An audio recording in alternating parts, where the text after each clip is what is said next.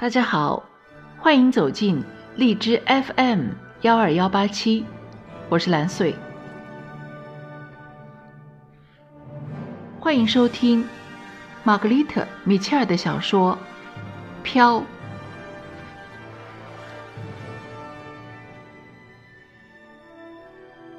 飘，第二章。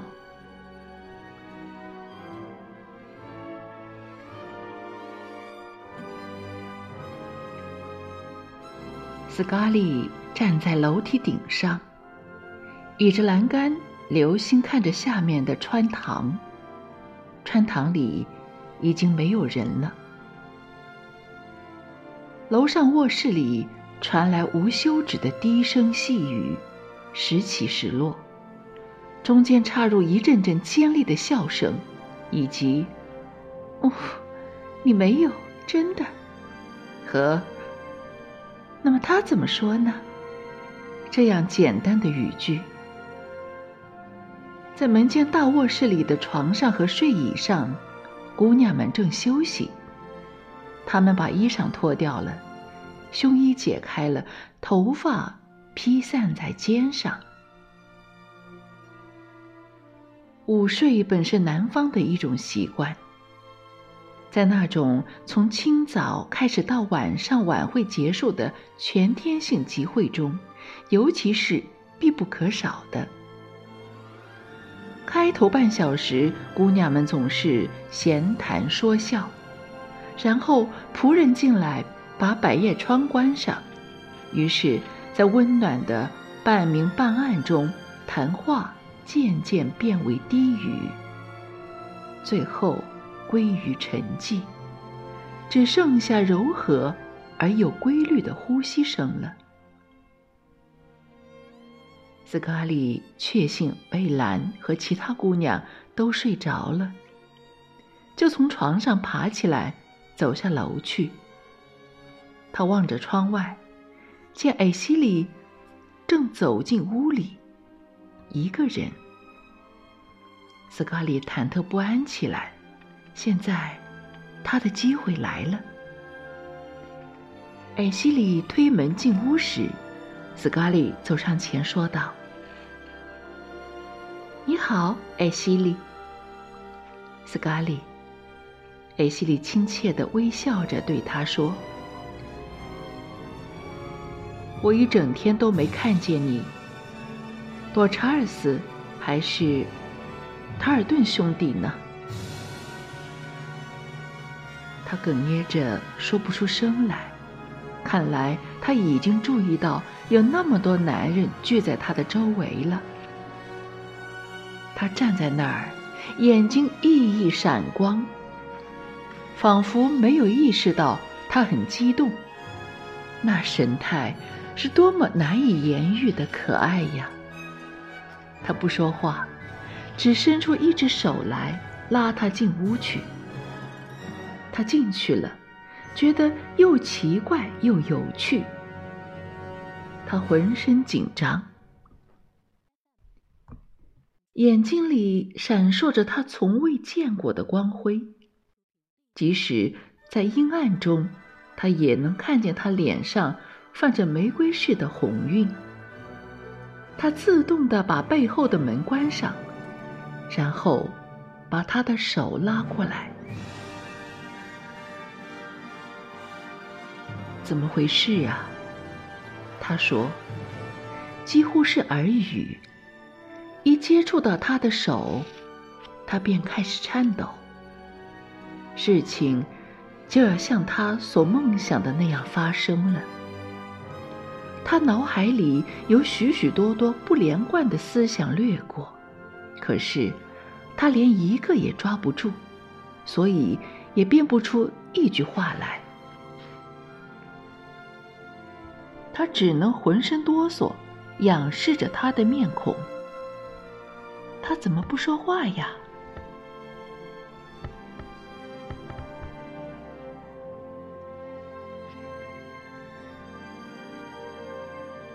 这是怎么回事？他重复说：“是要告诉我一个秘密。”他突然能开口了。这几年母亲对他的教诲，也同样突然的随之消失，而父亲爱尔兰血统的直率，则从他嘴里说出来：“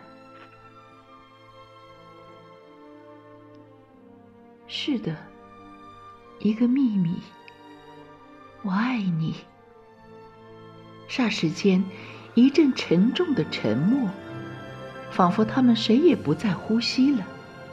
然后，他的战力渐渐消失，快乐和骄傲之情从他胸中涌起。他为什么不早就这样办呢？这比人们所教育他的全部归门诀窍要简单多了。于是，他的眼光径直向他搜索了。他的目光里流露出狼狈的神色，那是怀疑和别的什么？别的什么？对了，杰拉尔德在他那匹真爱的烈马摔断了腿，也不得不用枪把那匹马杀死的那一天，是有过这种表情的。可是，真是傻透了。他为什么现在要去想那件事呀？那么，艾希里又究竟为什么显得这么古怪，一言不发呢？这时，他脸上仿佛罩上了一个很好的面具，他殷勤的笑了。难道你今天赢得了这里所有别的男人的心？还嫌不够吗？他用往常那种戏谑而亲切的口气说：“你想来个全体一致？那好，你早已赢得了我的好感，这你知道。你从小就那样吗？看来事情有点不对头，完全不对头了。这不是他所设想的那个局面。”他头脑里各种想法转来转去，疯狂奔突，其中有一个终于开始成型了。不知怎的，出于某种原因，艾希利看来似乎认为他不过在跟他调情而已。可是他知道并非如此。他想，他一定是知道的。艾希利，艾希利。告诉我，你必须啊！别开玩笑嘛！我赢得你的心了吗？啊，亲爱的，我爱。他连忙用手掩住他的嘴，假面具消失了。你不能这样说，斯卡利，你绝不能，你不是这个意思。你会恨你自己说的这些话的。你也会恨我听了这些话的。他把头扭开，一股滚热的激流流遍他的全身。我告诉你，我是爱你的，我永远不会恨你。我也知道你一定对我有意，因为……他停了停，他从来没有见过谁脸上有这么痛苦呢。艾西莉，你是不是有意？你有的，难道不是吗？是的，他阴郁的说：“我有意。”他吃惊了，即使他说的是讨厌，他也不至于这样吃惊啊。他拉住他的衣袖，哑口无言。斯卡里。最后还是他说：“我们不能彼此走开，从此忘记我们曾说过这些话吗？”不，他低声说道：“我不能。你这是什么意思？难道你不想，不想跟我结婚吗？”他答道：“我快要跟媚兰结婚了。”不知怎的，他发现自己坐在一把天鹅绒矮椅上，而矮西里则坐在他脚边的西垫上，把他的两只手放在自己手里，紧紧握着。他正在说话，说些毫无意义的话。他心里完全是一片空白。刚才还势如汹涌的那些思想，此刻已无影无踪了。同时，他所说的话也像玻璃上的雨水，没有留下什么印象。那些急切、温柔而饱含怜悯的话，那些像父亲在对一个受伤的孩子说的话，都落在听不见的耳朵上了。只有魅蓝这个名字的声音，使他恢复的意识。于是他注视着他那双水晶般的灰眼睛，他从中看到了那种常常使他迷惑不解的、显得遥远的感觉，以及几分自恨的神情。我们很快就要结婚，父亲今晚要宣布我们的婚事。我本来应当早告诉你，可是我还以为你知道了，几年前就知道了呢。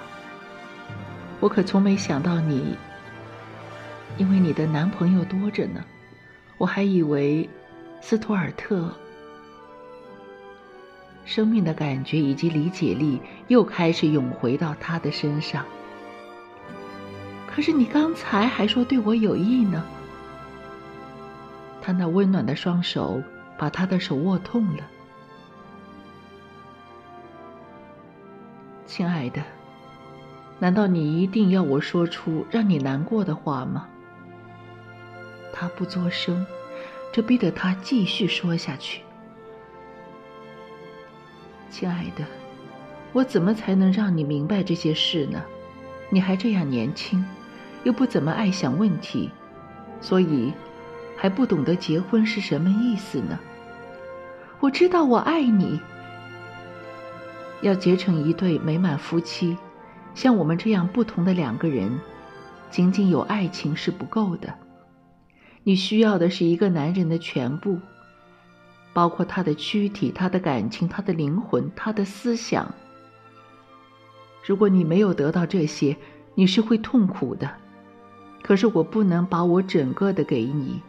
也不能把整个的我给予任何人，我也不会要你的整个的思想和灵魂，因此，你就会难过，然后就会恨我，会恨透了的。你会恨我所读的书和所喜爱的音乐，因为他们把我从你那儿抢走了，即使只抢走那么一会儿也不行。所以我，也许我。你爱他吗？他是像我的，是我的血脉的一个部分，而且我们互相了解。斯卡利，斯卡利，难道我就不能使你明白？除非两个人彼此相爱，否则结了婚也无法稳稳过下去的。别的什么人也说过，结婚只能是同类配同类。不然，就不会有幸福。这话是谁说的呢？仿佛他听过已经上百万年了，可是他仍然显得毫无意义。但是你说过你有意呢。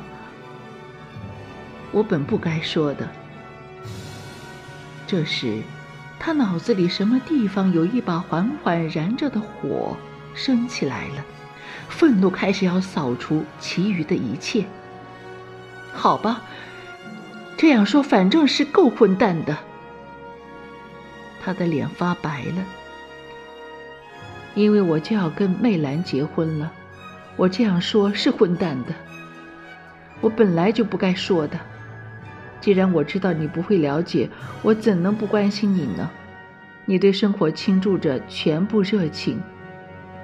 而这种热情我却没有，你能够狠狠的爱和狠狠的恨，而我却不能这样。你就像火和风，以及其他原始的东西那样单纯，而我……斯嘉丽想起了魅兰，突然看到她那双宁静的、仿佛正在出神的褐色眼睛，她那双带着黑色花边长手套的温和的小手。和那种高雅文静的神态，于是他的怒火爆发了。这就是激起吉尔拉德去杀人和其他爱尔兰先辈去冒生命危险的那种怒火。此刻，他身上已没有一点点母系罗比拉德家族富有教养和能够默默忍受世界上任何折磨的品性了。你这个懦夫，你为什么不说出来？你是害怕跟我结婚哦？你是宁愿同那个愚蠢的小傻瓜过日子？他开口闭口，是的，是的，还会养出一群像他那样百依百顺的小崽子来呢？为什么？你不能那样说，媚兰。什么？你不能？去你的吧！你算老几？要来教训我，不能这样，不能那样。你是个胆小鬼，你混蛋！你让我相信你准备娶我。你要公道些。他用恳求的口气说：“我何尝？”他可不要什么公道，尽管知道他的话是一点不错的，他从来没有跨越过跟他的友谊关系的界限。可是他想到这一点，怒火更旺了，因为这有伤他的自尊心和女性的虚荣。他一直在追求她，可她一点也不动心。他宁愿要媚兰这样脸色苍白的小傻瓜，也不要他。他要是遵照母亲和嬷嬷的教训，连一丝喜欢的意思也从不向他透露，那会好得多呢。比面对这种羞死人的场面。更不知要好到哪里去了。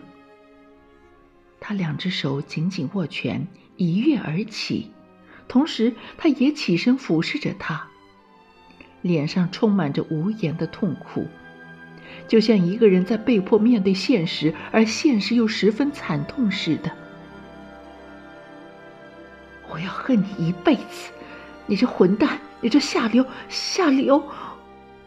他要用最恶毒的字眼，可是怎么也想不出来。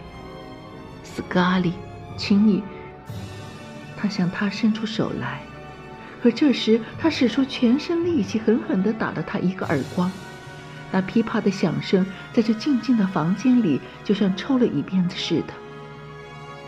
紧接着，他的怒气突然消失了，心中只剩下一阵凄凉。刹那间，只剩可怕的寂静。突然，看到艾希莉脸上的表情，斯卡利怒火全消。他像一个奄奄一息的人，一言不发的关上身后的门，离开了房间。一切都结束了。